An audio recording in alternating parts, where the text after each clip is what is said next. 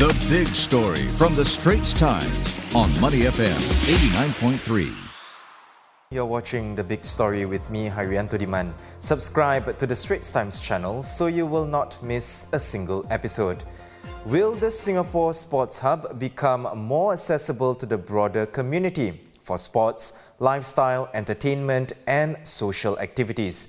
Well, that's the question on our minds following today's announcement that National Sports Agency Sport SG will take over the ownership and management of the $1.33 billion facility on December 9th.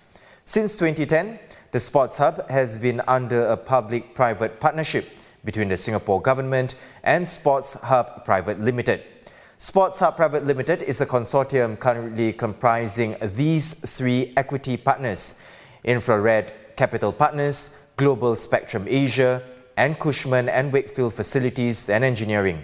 The partnership was to have run until 2035 and under this arrangement, Sports Hub Private Limited designed, built, financed and operated the Sports Hub and bore the cost of the project. From 2014 to 2035, Sport SG had to pay an annual fee of about $193.7 million to finance and operate the hub.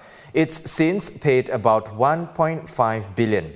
The terms of the agreement followed Sport SG to terminate the deal and take over the ownership and management without any penalties. But upon termination, it's understood that the government will pay about $2.4 billion, comprising the amount of the outstanding loan for the construction of the facility, a fair open market value of it, as well as future operating costs believed to be about $60 million a year. With more, I'm joined by sports correspondent Sazali Abdul Aziz. SARS Sport SG CEO Lim Teck Yin says that, quote, it's not correct to say that the PPP failed, but what wasn't working in the public private partnership that resulted in today's announcement of its termination? Well, Sport SG referenced contractual uh, limitations as playing a part in it. This is its decision, and this is largely uh, tied to the plans it has for the entire uh, Kallang area as it works towards uh, Division 2030 plan. Uh, it has uh, for the entire area.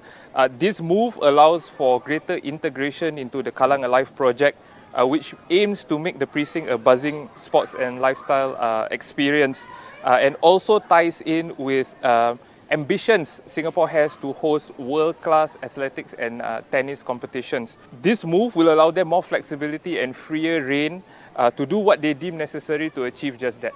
Although Sport SG doesn't have to pay any penalties upon the termination of the arrangement with a Sports Hub Private Limited, the government has to fork out an estimated $2.4 billion moving forward. Thus, does this make financial sense? Yeah, uh, yes, it does actually. You know, the sum uh, is a, a, very large sum, uh, but it does make economic and financial sense in a sense that that would have been very close uh, to what the government would have paid anyway under the PPP uh, agreement.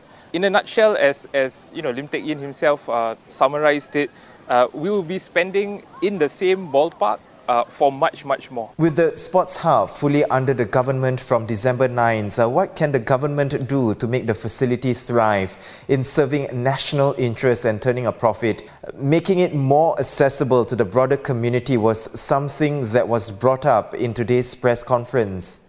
Yes, it was, and, and this will basically come uh, in the form of more community engagement and sports participation at the grassroots level at sports hub facilities. Uh, two example, uh, two examples uh, Sports Singapore gave are regular sports hub open houses for the community, as well as the return national school games to the national stadium. We've had school uh, rugby and athletics finals on occasion uh, in the past in this facility behind me, but not every year since it was opened in 2014. So this could be uh, something that we see a lot more regularly going forward. Perhaps even uh, school football finals, which uh, used to be played uh, at the old National Stadium, which was torn down uh, to make way for this one.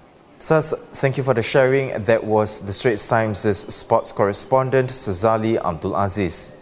So, what facilities make up the Sports Hub? Among others, at the heart is the 55,000-seater National Stadium and the 100-plus promenade that encircles it, as well as the Singapore Indoor Stadium, the OCBC Aquatic Centre and OCBC Arena, plus Kallang Wave Mall, which has an indoor climbing wall.